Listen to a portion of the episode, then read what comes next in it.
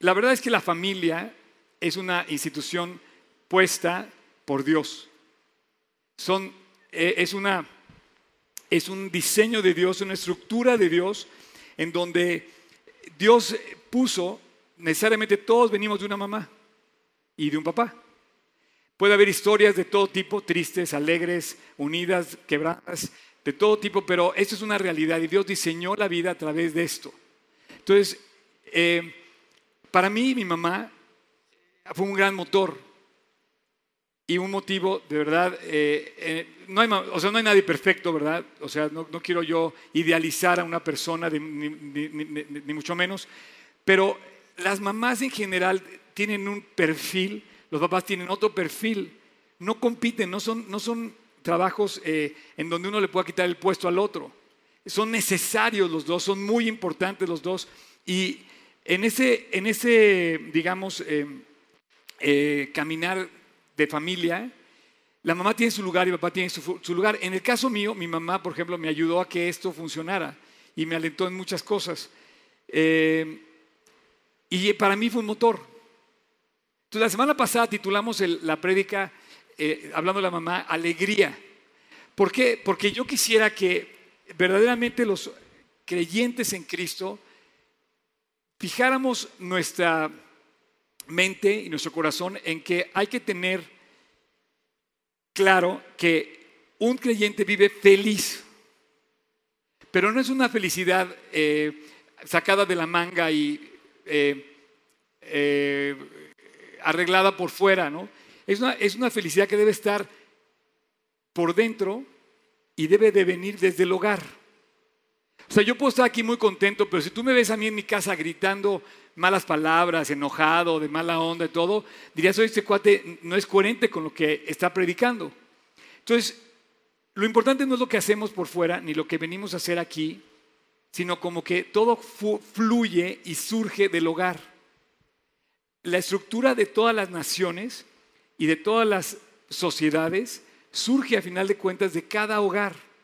Y como nunca el hogar está siendo un blanco muy atacado por todos los frentes.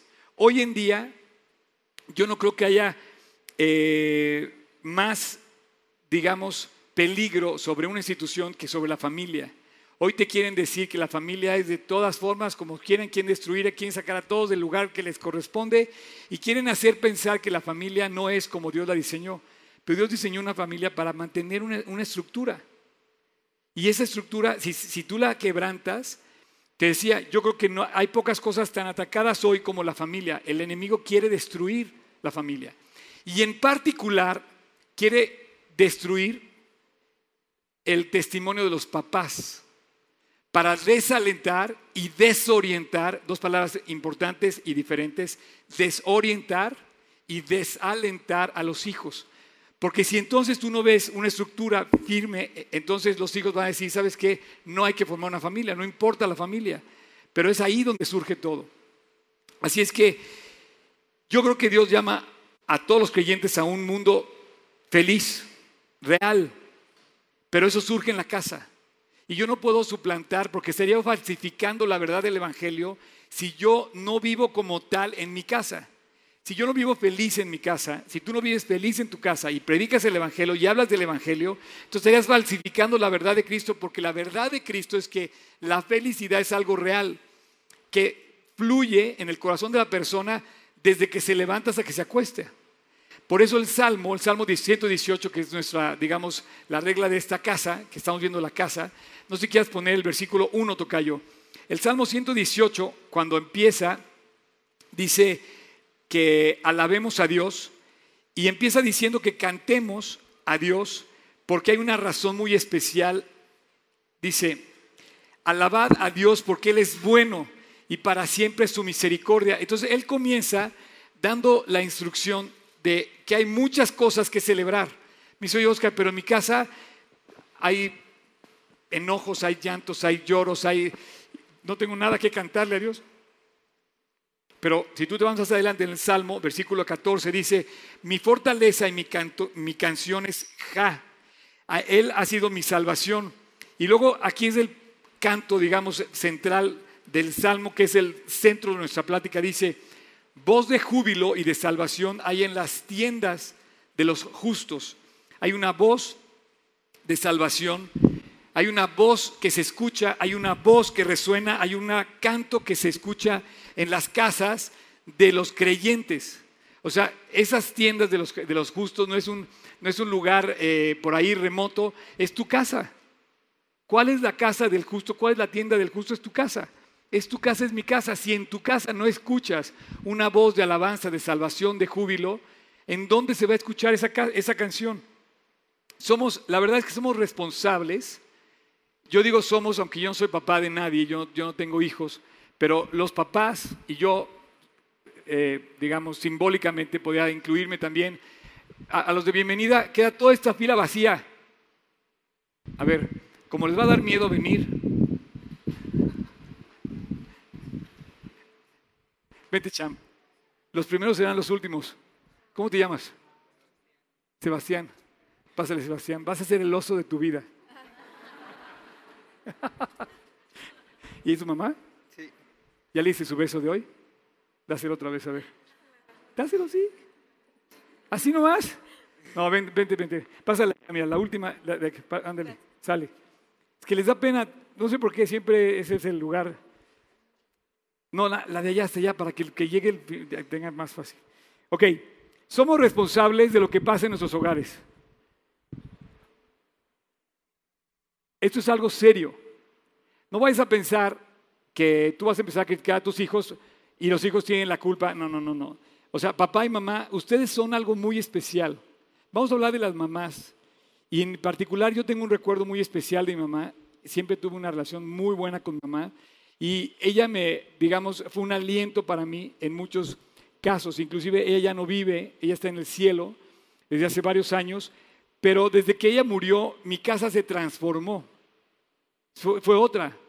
La vida que tenía de verdad se perdió como que las mamás son algo especial.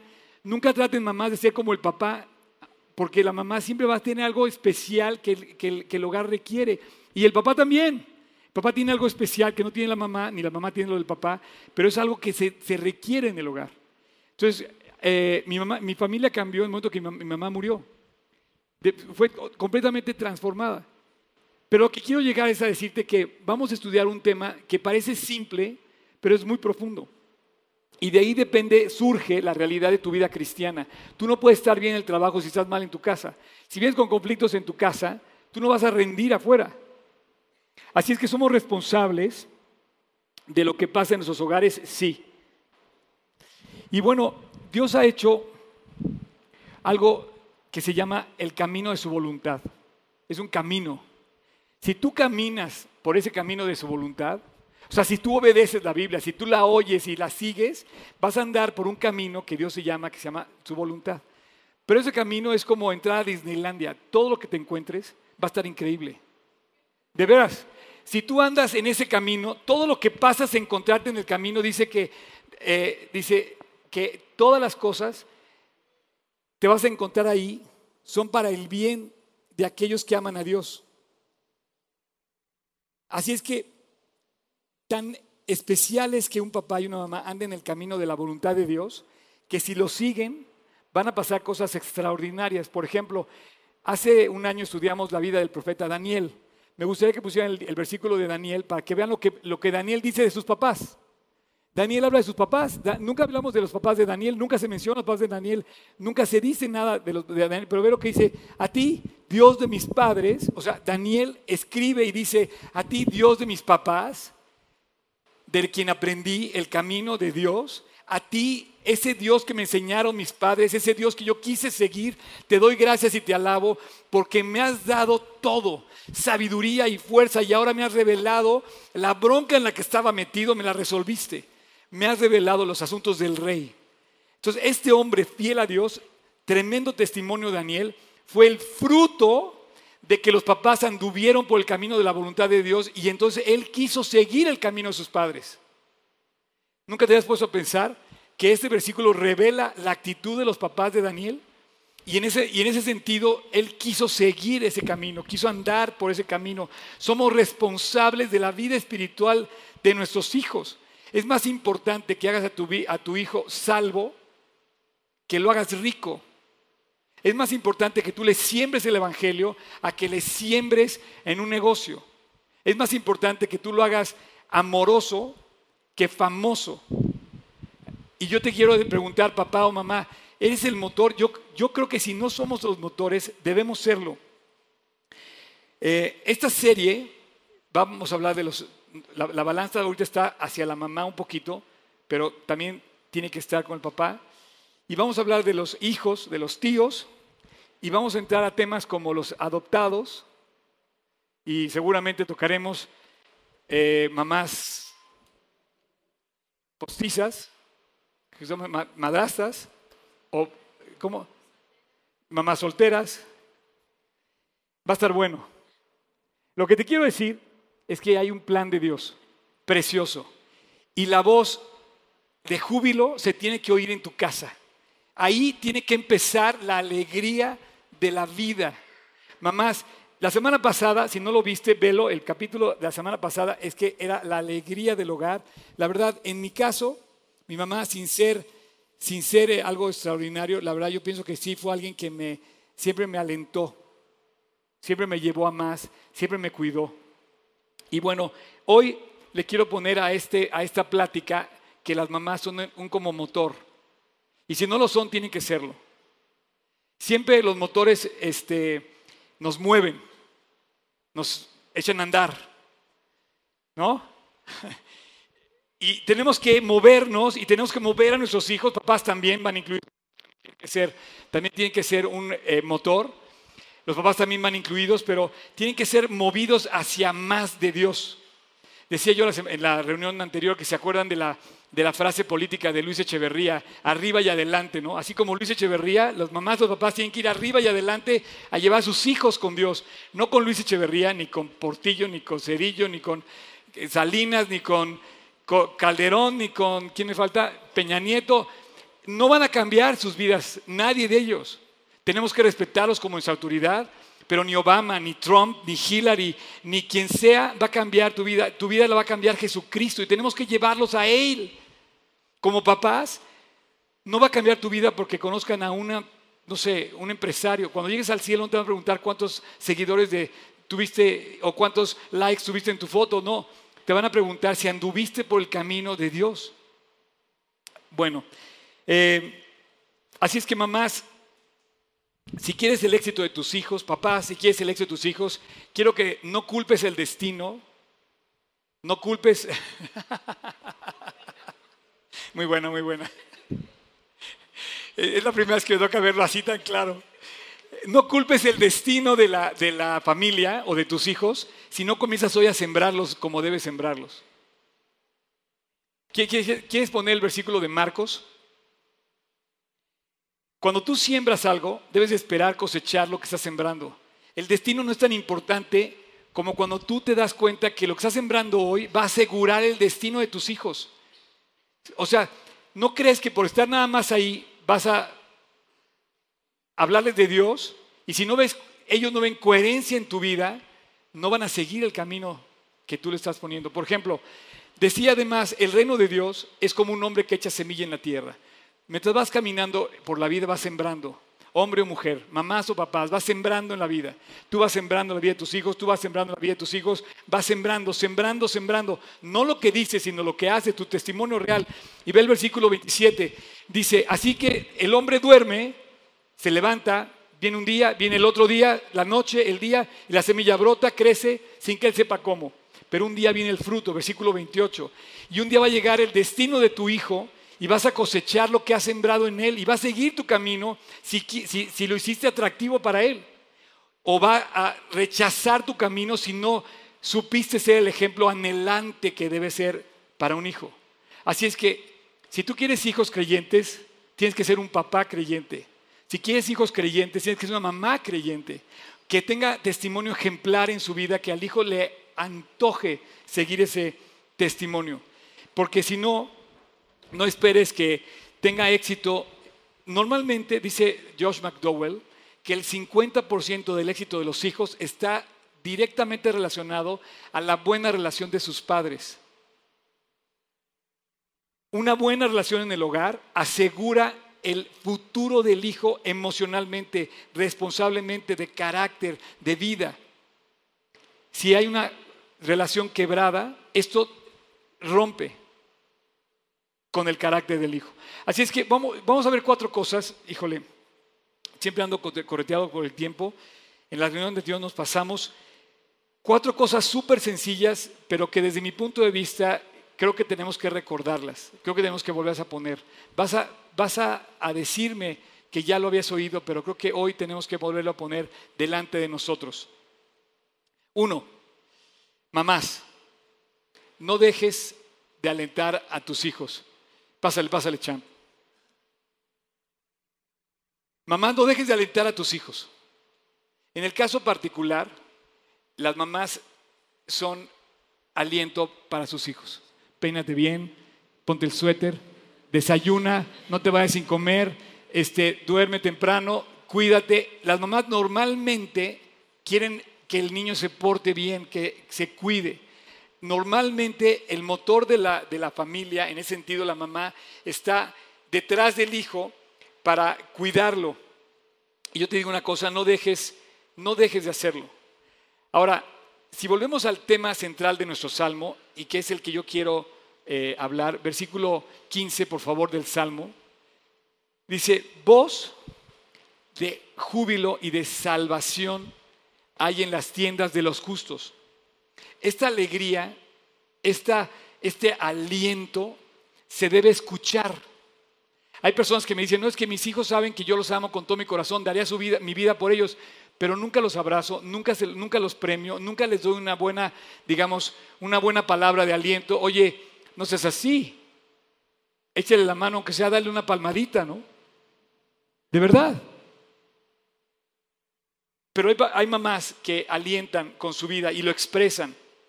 Esa voz de júbilo, quiero que se les quede grabada, esa voz de salvación está en la casa de los justos. Las mamás tienen una voz muy especial que lleva a los hijos hacia un cuidado muy especial. No lo dejen de hacer, sigan alentando a sus hijos. Cada oportunidad que tengan, aprovechenla. Cada premio, cada logro, cada triunfo de sus hijos, reconózcanselos.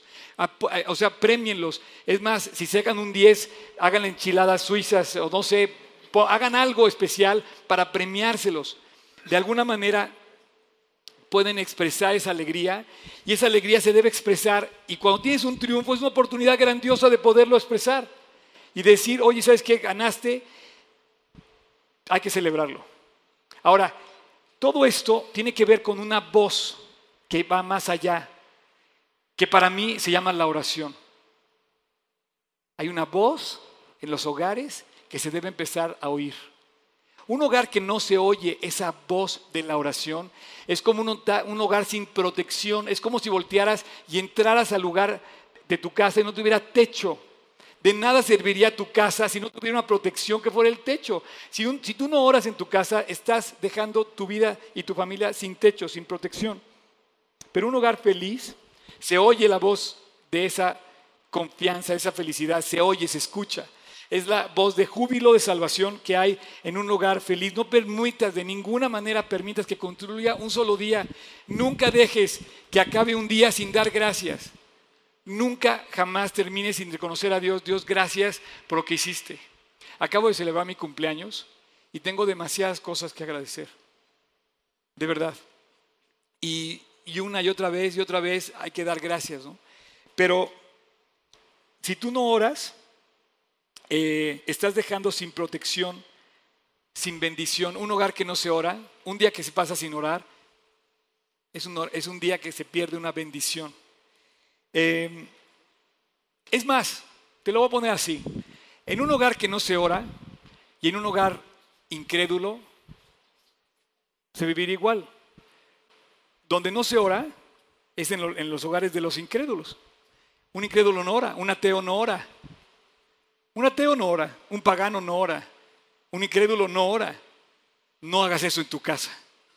Hay una voz de júbilo, hay una voz de salvación que se escucha en la casa de los creyentes, que es la oración. Si tú no oras, estás viviendo en un hogar de incrédulos, no de creyentes. Hay una voz que se debe escuchar en tu casa, que es la voz que expresa tu confianza, tu fe, tu seguridad en Cristo cuando lo buscas. Así la mamá siempre nos, nos alienta. En ese sentido, Dios quiere que esa voz de júbilo, de alegría, se mueva en tu casa. Dos, ahí va, ya los alentaste, pero también te quiero decir, mamás, no dejen de reprender a sus hijos también. Ahora tú regrésasela. ¿Por qué? Porque la verdad, reprender a tu hijo no está mal. Tú tienes que decirle a tu hijo, no, ¿sabes qué? A los tres años no podemos comer, desayunar y cenar helado de vainilla todo el tiempo. Tienes que reprenderlo y decir, ¿sabes qué? No, mira, te tengo que dar de comer como debe ser, para que crezcas, para que crezcas sano. Porque si, si tú dejas que tu hijo lleve la batuta, no, hay que reprenderlos. Pero fíjate que me encanta ver, me encanta ver la, posición de Dios en cuando, cuando usa de reprensión. Dios, de alguna manera, por favor, pueden apagar este celular. Hay un celular que hay que contestarlo. Alguien está sonando un celular. Contesten, por favor. Este, díganle que estoy ocupado. Tú no, tú no puedes pensar en nada más regañar. O sea, puedes reprender, y vas a negociar el asunto con tu hijo o con tu hija. A ver, ¿qué pasó? ¿Está mal? Te toca castigo. ¿Castigo? Oscar, no le des cuerda. Sí, castigo, castíguenlos, repréndanlos, corríjanlos. Esa es la labor de los papás. Pero, pero, ayúdenlos. Por favor, subraya esa palabra. Hay una voz de júbilo que no se pierde con el regaño. Cuando tú regañas a tu hijo, cuando corriges a tu hijo, hay una voz de júbilo y de alegría y de confianza que no se pierde, que es la, la ayuda del padre o de la madre para que su hijo se salga adelante.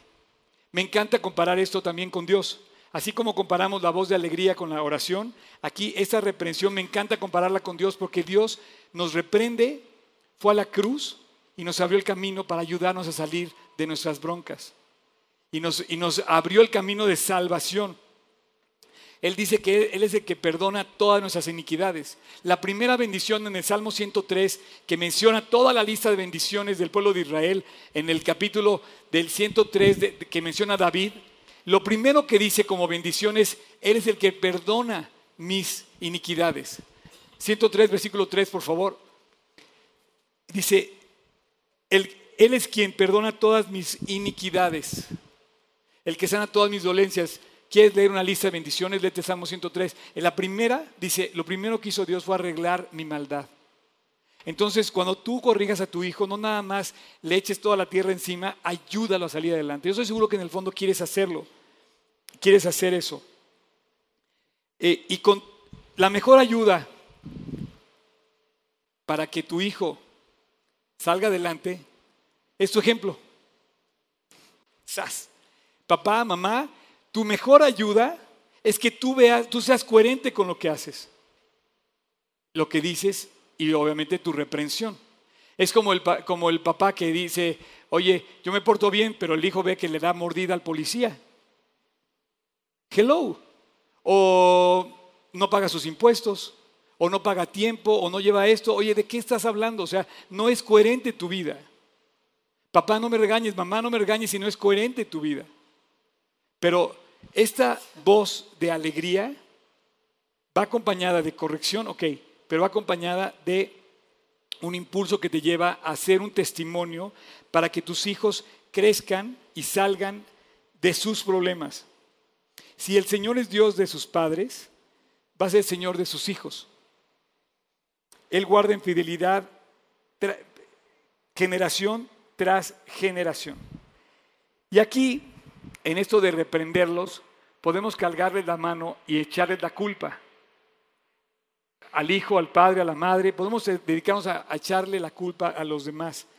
Pero una familia feliz no es que se no es la familia que se echa la culpa unos a otros. Esa no es una familia feliz. Es una familia que se ayudan a salir adelante. Y que la culpa no se la echan al otro, sino que la culpa la reconocen ellos. Esto se me hace muy interesante porque hay muchas personas que culpan siempre otra cosa. Hace hace poco escuchaba la famosa frase de que no, no, no, es que no, nadie, no hay amor en la iglesia. Esa frase yo la podría traducir en el español simple y sencillo, no hay amor en mí. Si yo no amo, pues no va a haber amor en ningún lado. Tú eres exactamente lo que haces. Fíjate lo que dice. A veces parece que quienes se quejan de la infelicidad en sus propios hogares son la causa exacta de esa infelicidad. Podemos estarnos quejar, quejando de que, hoy yo no puedo hacer esto en mi casa, yo no puedo hacer lo otro. ¿Por qué? Porque puedo ser yo mismo el que genera la falta de comunicación, la falta de unidad, el quebranto en ese hogar. Recibes lo que das. Lo dice la Biblia. Es la regla de oro. Tú recibes lo que das. Palabras de Jesucristo. Lo que siembras vas a cosechar. Si tú quieres un hogar feliz, tienes que vivir feliz. Mamá tiene que ser feliz.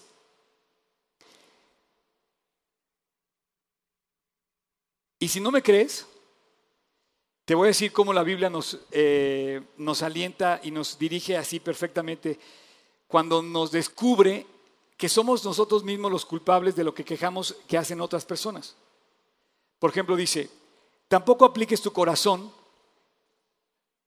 a todas las cosas que se hablan para que no oigas a tu siervo cuando dice mal de ti. Eclesiastés 7. Por favor, chequen lo hermoso de la palabra de Dios. No apliques tu corazón, o sea, no te enfoques tú en echar la culpa a otro cuando oigas que alguien te dice algo una murmuración, una crítica, una, cosa, nos encanta sumarnos a eso. No, no, no te metas en ese problema. Dice, no apliques tu corazón a las cosas que se dicen. Para que no oigas a tu siervo cuando habla mal de ti. ¿Por qué? Dice, porque tú sabes que tú también hiciste muchas veces lo mismo. Me impresiona Dios. Él sabe que nosotros somos culpables de lo mismo que criticamos a otros. El celoso critica porque, eres un porque de, celos a la persona porque también él es un celoso. Esto es como el dicho que dice ve moros con tranchete, ¿no? Y el, el versículo de Romanos, que de una manera igual dice, eres inexcusable, hombre, quien quiera que seas tú que juzgas, porque tú que juzgas haces lo mismo. Entonces nos encanta criticar, pero a lo mejor somos la causa de la infelicidad de nuestro hogar. A lo mejor entras a tu casa y el primer grito que oyen es el tuyo. Y dices, oye, ¿dónde está el grito de alegría? ¿Dónde está la voz que yo debo de sentirme en mi casa como un refugio? Y el primer grito que oyen es el tuyo. Y entonces salen corriendo tus hijos, en lugar de irte a abrazar, se quieren esconder a tu cuarto porque les das miedo cuando te ven. Y tú, estás generando ese, ese rechazo naturalmente. Pero dice, Cualquiera que sea tú que juzgas, por lo que juzgas a otro, te condenas a ti mismo porque tú que juzgas haces lo mismo. Ahora, Dios nos pone esto para ayudarnos a salir adelante y, decir, ¿sabes qué? Quiero que el hombre entienda sus errores. Yo, por ejemplo, dice Oscar, tú lo dices porque no tienes con quién pelear, tú llegas a tu casa y no tienes con quién pelear, me, me peleo con, el, con la mesa o con el sillón, no, no, no. No tengo nadie con quien pelear cuando llego a mi casa. Pero todos este, yo creo que no vivo peleándome. Y, hay cosas que a veces me cuestan trabajo digerir, hay cosas que me enojan, hay cosas que me molestan, pero trato de llevarlas a esa voz de júbilo, de alegría que es la que Dios me ha enseñado, en oración, en dependencia de Dios. Eh, hay veces que llego a mi casa enojado conmigo mismo y me peleo contra amigo, contra, es como cuando estás en el, en el gimnasio, estás viendo un espejo y estás boxeando, dices, quiero acabar con ese cuate, ¿no? Es el mismo que eres tú, porque ni te aguantas tú mismo a veces, ni quieres, o sea, dices, ya, ya no puedo ni conmigo mismo, ¿no? Pero en ese, eh, reproche de Dios, en ese regaño de Dios, Dios siempre ha abierto la puerta, siempre, para ayudarnos a salir, ayudarnos a salir adelante. Así es que mamás, eh, no dejes de reprender a tus hijos. Estórbales cuando se portan mal. Diles que no está bien lo que hacen. Ayúdalos. Hijos, amen a sus mamás, de verdad, apoyen eso porque eh, es una bendición tener esa corrección. Tres, esta es una muy buena. Yo tengo eh, el recuerdo siempre de una señora que siempre que voy a su casa, siempre está cantando. Entonces, el punto número tres parece muy simple. El primero es voz de júbilo, o sea, aliéntalos. El segundo es voz de reproche, pero ayúdalos. El tercero es voz de canto, canta. Yo te, lo prometo, he ido, a, he ido a una casa que siempre que llego, la mamá está cantando y chiflando. Y digo, oye, ¿no se dará cuenta qué mal canta? Digo, no, canta bien mal, pero me contagia la alegría que trae. Entonces ella no canta por cantar bien, ella canta porque trae en la profundidad de su vida algo, un motor que la lleva a expresar, puedes volver otra vez, voz de júbilo y de alegría hay en las tiendas de los justos. Y la verdad yo siempre, así, siempre que voy a esa casa, siempre hay fiesta. Porque la mamá está cantando siempre. Mamá, si ustedes cantan, no se avergüencen, sigan cantando. Hijos, si ustedes oyen a su mamá y les da pena oírlas cantar, tampoco se avergüencen, porque la voz de júbilo no en cualquier casa se oye. ¿Te gustaría entrar a una casa donde hay una voz de un borracho que nada más se la pasa regañando a la mujer que debería amar? No. Pero hay voces donde no se oyen cantos, hay voces donde se oyen gritos. Eso no puede ser en la vida de un creyente, no puede ser la voz de alegría, es la voz que domina en el hogar de un creyente, que todos los que vayan a tu casa sepan que ahí se vive el amor de Cristo que por ningún motivo empieza a resonar una nota que quede en un tono de grito de regaño. Y de verdad, esta, esta mujer a la que me refiero siempre me alienta. No porque cante bien, sino porque siempre está contenta. Y eso se contagia, y eso se participa, y eso se eso se hace atractivo. Y entonces de repente dijo, oye, qué padre que ella, por lo menos, ella sí confía en su Dios. Esa es la primera casa donde llega el pastor o y no tengo que andar curando, ya sabes, el drama. No, ¿sabes qué? Me pasó y la queja y el dolor. No, llego y me alienta la persona a mí. Porque la señora está cantando, la señora está feliz. Oye, Oscar, ok, pero deja, eh, eh, ella no tiene los problemas que yo tengo. No, ella confía en su Dios. Y no pierde el ánimo. Y ve a Cristo atractivo y fuerte siempre. Es algo muy feo cuando esto se pierde en el hogar.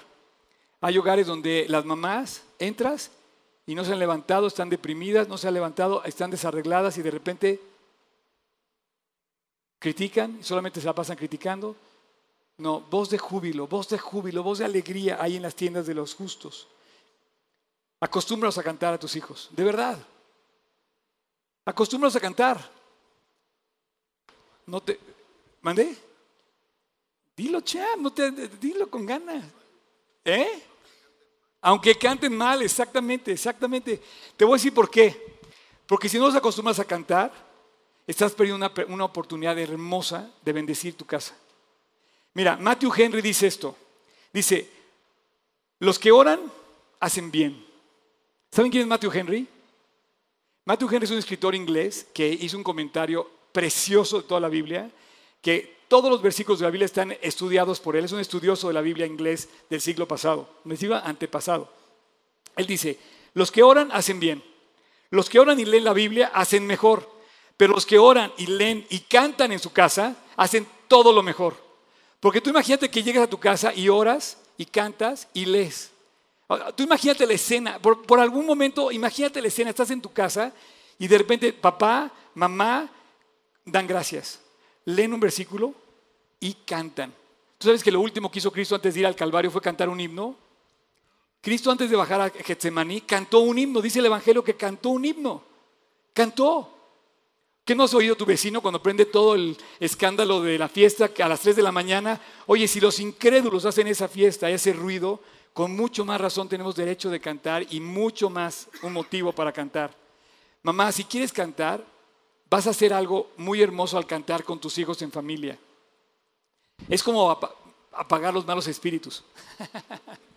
no voy a meter en ese tema, Pero cuando uno canta, ora y lee la Biblia, en su casa se empieza a limpiar el ambiente. Se empieza a vaciar de críticas. Se empieza a, desahogar el, el rollo. Si tú cantaras, oraras y leyeras la Biblia en tu casa juntos como familia, empieza a llegar un olor agradable de frescura, de ánimo y de paz. automáticamente se integra la gente, se acabaron los rollos. Si tú, si tú te dedicas a orar, o sea, no te dedicas, sino que tú simplemente das gracias en familia, oras en familia y cantas en familia, el ambiente de la casa cambia, se transforma. ¿Por qué? Porque en las tiendas de los justos debe haber una voz, puedes volver a poner el versículo, una voz que se oiga de alegría. Personas felices que salen de su casa felices que generan la felicidad en su casa. Oye, generan la felicidad ¿por qué? Porque no tienen problemas, no. Porque su felicidad es una fuente mayor que los problemas. Si dependiera tu felicidad de tu salud, estaríamos acabados.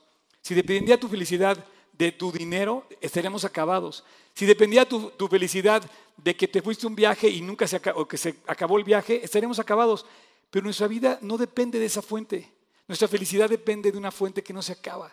Se llama Jesucristo. Esa fuente está fresca. Y entonces podemos cantar y seguir felices. Cantar, me decía esta persona, me aligera la chamba.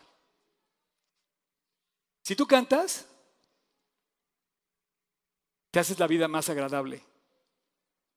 La vida es demasiado desagradable, pero la podemos hacer un poquito agradable o mucho agradable. Y eso depende no del otro, sino de ti. Si en lugar de criticar a otra persona, hay personas que la pasan todo el día criticando, toda la semana criticando, todo el mes, todo el año, y crecen y crecen y nunca dejaron de criticar. Y los vuelves a ver y sabes que te va a hablar del mismo rollo que traes siempre. Mi esposa, mi esposo, mi de este, mi el otro, aquello, me robaron, me hicieron de aquello. Y todo el tiempo que te encuentra esa persona, ya sabes, la ves y dice, me va a decir la bronca que siempre me ha dicho. Pero hay personas que siempre están hablando de esa voz de alegría que alienta su corazón. ¿Te has, puesto a dar gracias por tus problemas?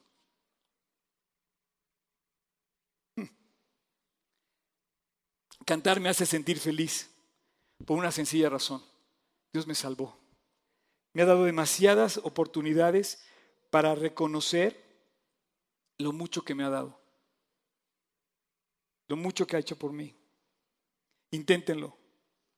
Cuando estás abatido, cuando estás deprimido, eh, por ejemplo, el Salmo 42 dice, ¿por qué te abates, oh alma mía? ¿Por qué te turbas dentro de mí? Espera en Dios, porque aún he de alabarte. ¿Por qué estoy abatido? ¿Por qué, ¿Por qué estoy, o sea, me siento triste? No, dice, hay una razón, todavía puedo esperar en Dios. Es la condición normal de un creyente. Estar contento es la condición normal de un creyente. Hace poquito me decía una persona eh, que le hablaba de Cristo a otra y, y le dijo, es que para mí la felicidad es cada momento vivirlo al máximo y aprovecharlo. Entonces mi amigo le dice, la felicidad, sí, es eso, pero mi felicidad es un gozo que no se acaba nunca, porque tu felicidad y la felicidad que el mundo ofrece es momentánea. La felicidad que el mundo nos ofrece dura tantito, pero el gozo de Cristo no se acaba. ¿Por qué te abates, oh alma mía? ¿Por qué te turbas dentro de mí? Espera en Dios, porque aún es mi condición normal como creyente es vivir en esa alegría.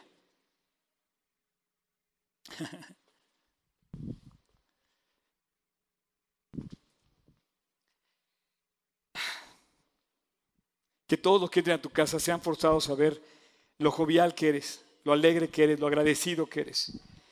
Y finalmente un día se van a dar cuenta que en tus hogares, en tus, en hogares, en nuestros hogares, se forjó la alegría y el futuro de tu familia.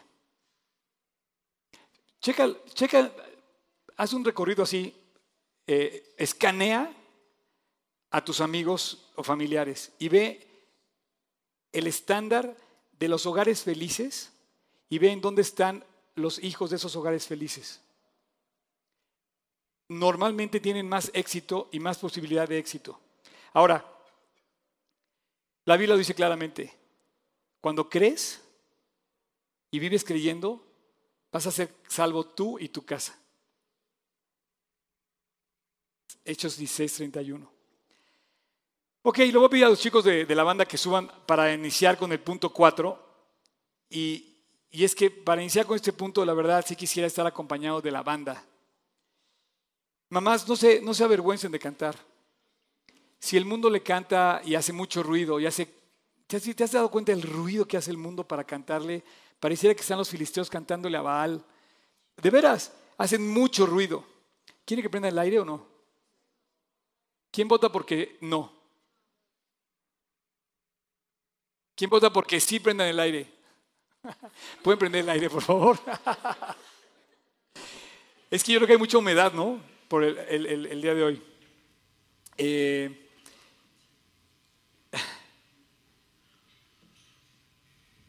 son consejos que yo no quisiera que ningún creyente lo olvidara. Pero en cada hogar se debe de percibir, de permear, de palpar esa alegría. Eh, Puedes hacer cualquier cosa, pero si en tu casa no hay alegría, realmente no es ese ejemplo que debe ser. Y cuando llegues al cielo, te va a preguntar cuántas maestrías hiciste, cuántos doctorados tienes, qué, qué calificación sacaste en la prepa, qué, este, cuántos likes tuviste. No, no, no. Cuando llegues al cielo te van a preguntar si conociste a Jesús.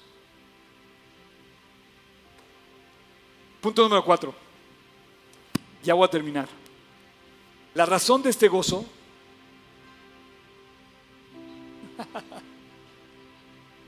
La razón de este gozo es lo que nos da la alegría que podemos disfrutar en, nuestras casas. Hay una razón, hay una razón real. Debemos celebrar eh, a Cristo.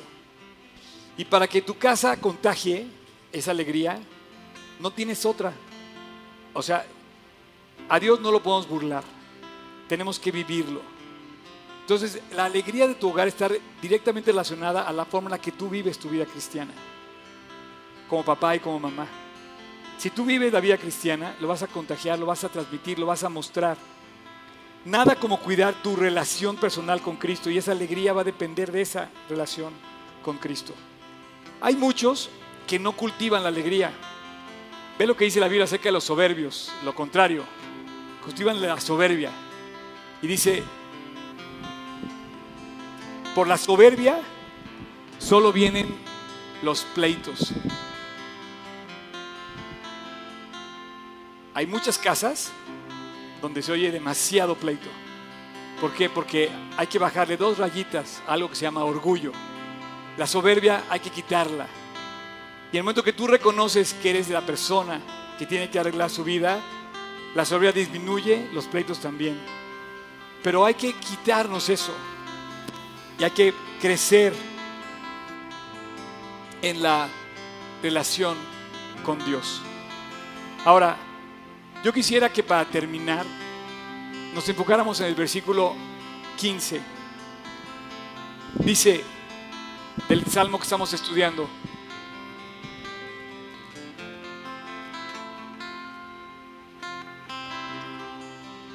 Hay una voz de júbilo. Hay una voz de salvación que hay en las tiendas de los justos. Esa voz se escribió ahí también. Se me hace increíble que Dios nos está diciendo lo que tenemos que cantarle. Nos pone la letra de la canción. Nos dice qué hay que decir. Y de repente dice que la canción tiene tres estrofas. Versículo 15, subrayalo. La diestra de Dios hace proezas. Versículo 16, segunda estrofa. La diestra de, Dios es sublime. Versículo y tercer estrofa. Versículo 16, por favor, jóvenes. 16. Sublime. Sublime. A la una. La diestra de Dios hace valentías. ¿Puedes ponerlos juntos del 15 al 16? ¿Lo puedes poner juntos? Esto es como mágico, mira, checa. A ver, soplenle. A la una. Dos. Ahí está. ¿Qué pasó? No, 15 y 16, champ. Eso, ahí está. Era la tercera. La voz de salvación, la voz de júbilo tiene tres estrofas. Ahí están. La primera, Dios, Dios hace proezas. La segunda, Dios, es su, diestra es sublime. Y la tercera, la diestra de Dios hace valentía.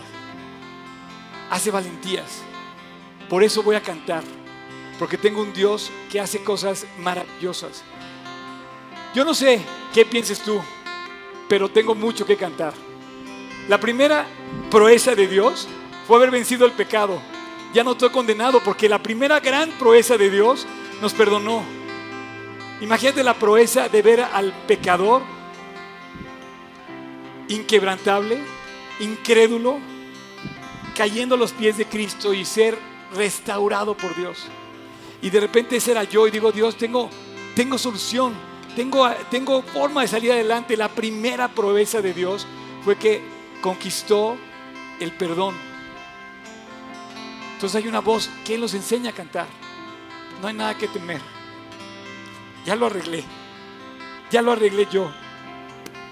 En nuestras familias deberíamos de decirle al infierno, no ganaste la batalla. Dios a lo mejor le va a permitir al diablo que algunas pequeñas pleitos te los gane. Pero la victoria, la diestra de Dios, no me quites el versículo, la diestra de Dios hizo la proeza de vencer.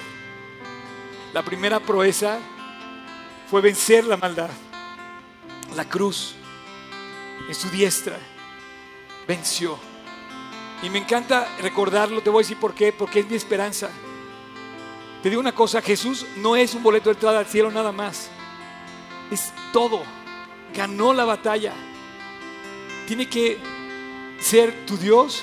Y cuando es tu Dios, te provee todo porque dice, ganas la batalla, pero además es sublime y hace valentías.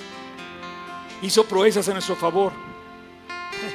Luego dice, yo lo quise acomodar así, la diestra de Dios es sublime, porque de repente esa gran obra de Dios no fue tan general como para que yo pasara desapercibido, sino que se fijó en mí y se fijó en ti. Y de repente dice, oye, es sublime la mano de Dios, porque está pendiente de mí, de mis faltas, de mis necesidades. Y entonces puedo cantar que Dios venció mi pecado y Dios se acuerda de mí. que Dios me contesta mi oración, atiende mi petición y tres, la diestra de Dios hace valentías. Y yo solamente puedo sumar y sumar y sumar provisión tras provisión tras provisión en mi vida. Hace unos días celebré mi cumpleaños, te decía, y solamente pude, pude dar gracias. Y solamente pude decirle a Dios, gracias, gracias, gracias. Y se oía en mi corazón esa voz de júbilo. La diestra de Dios hace cosas increíbles. ¿Cómo no voy a estar feliz? Estoy celebrando mis 55 años regresando del Auditorio Nacional, donde miles de personas, miles, no sé cuántas, cientos, muchas, amigos y amigos de mis amigos, escucharon de Dios. ¿Cómo no voy a estar agradecido cuando veo que los creyentes traen a otras personas y se convierten? ¿Cómo voy a ver? ¿Cómo voy a estar agradecido cuando veo que personas quieren estudiar la Biblia? ¿Cómo no voy a estar agradecido cuando veo este lugar lleno? ¿Cómo no voy a estar agradecido cuando veo que estoy en paz? ¿Cómo no veo cuando Dios ha podido ayudarme a pagar mis deudas, mis errores? ¿Cómo no voy a estar agradecido cantando la voz increíble? La diestra de Dios ha hecho cosas grandes en mí. ¿Cómo no voy a estar agradecido cuando veo que de repente me encuentro con personas que dejaron de mentir, que dejaron de emborracharse, que dejaron de gritar? Esas, esas horribles y las cambiaron por cantos de alabanza. ¿Cómo no voy a estar agradecido cuando veo que el grosero deja de decir groserías? Cuando veo que la gente se acerca a Dios y cambia su historia. ¿Cómo no voy a estar agradecido cuando me acabo de encontrar con amigos de 15 países diferentes que vinieron y que todos predican a Cristo? ¿Cómo no voy a estar agradecido cuando veo que se predica el Evangelio en otro lugar? Y que esa persona habla el mismo idioma que yo, aunque hable en chino o hable en otro idioma. ¿Cómo no voy a estar agradecido cuando veo que el Evangelio no pierde fuerza? ¿Cómo no voy a estar agradecido cuando veo mamás que han levantado sus hogares de una manera extraordinaria? Mamás, síganlo haciendo porque su fruto, su fruto viene en camino. Sembrar, sembrar bien siempre va a tener una buena, siembra, una buena cosecha. ¿Cómo voy a, no voy a estar contento cantando en mi corazón cuando celebro toda mi vida, 37 años de seguir a Cristo, donde solamente he recibido el bien. No, ha habido dos cosas que he recibido. El Salmo 23 dice que al creyente lo acompañan dos perros pastores que lo siguen todo el tiempo, el bien y la misericordia. ¿Cómo no voy a estar agradecido cuando veo que Dios me usa para compartir el Evangelio? Antes de comenzar yo decía, Padre, de verdad no soy digno. Como aquel centurión cuando le dice a Jesús, no soy digno de que entres a mi casa. Solamente di la palabra y mi siervo va a sanar. Tengo que te pongas de pie y vamos a darle gracias a Dios. Padre, muchas gracias porque la diestra de Jehová, la diestra de Dios, la diestra que tú tienes, ha hecho maravillas. Ha hecho maravillosas obras que todos podemos palpar. Estamos parados en una de ellas.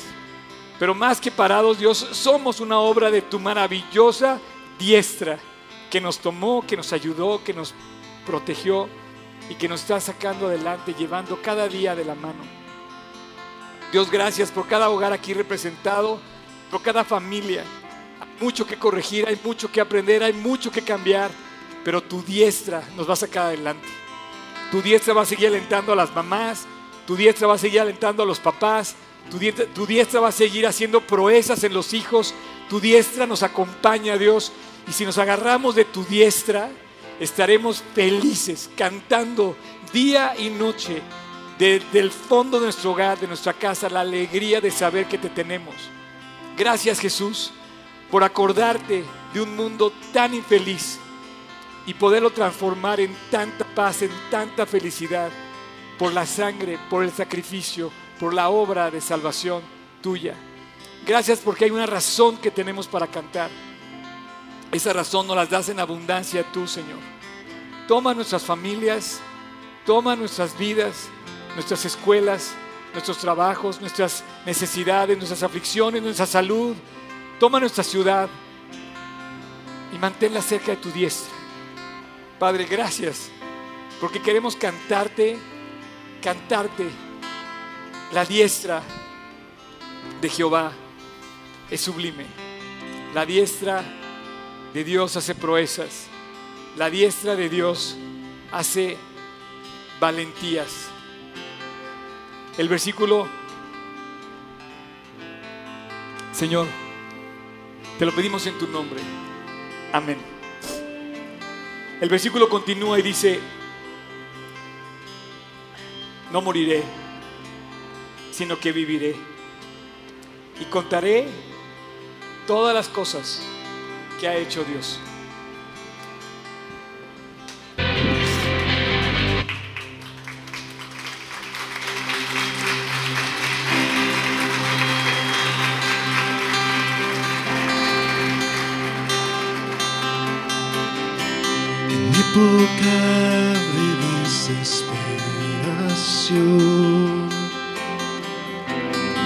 En donde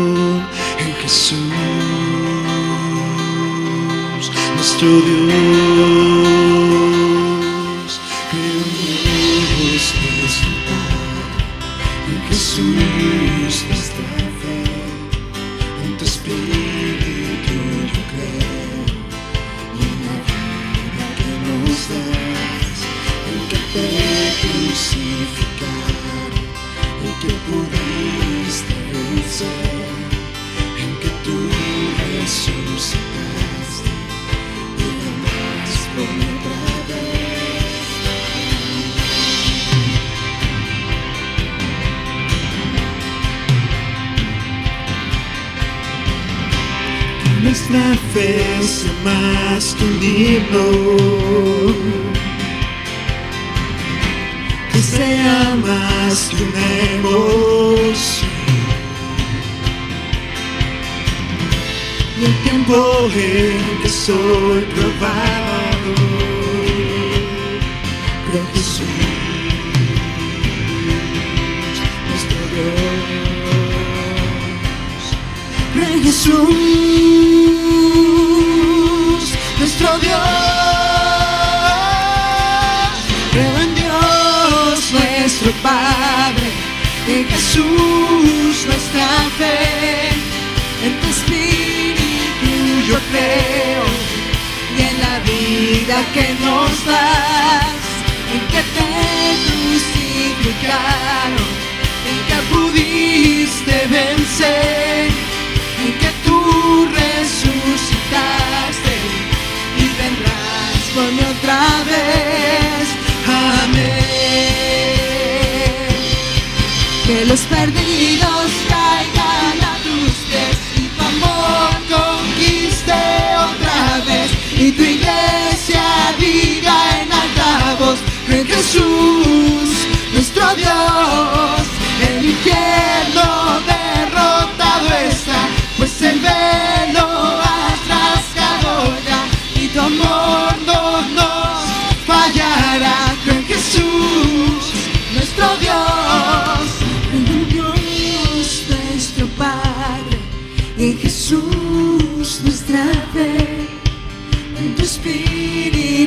yo creo y en la vida que nos das, en que te crucificaron, en que pudiste vencer, en que tú resucitaste y vendrás por mí otra vez.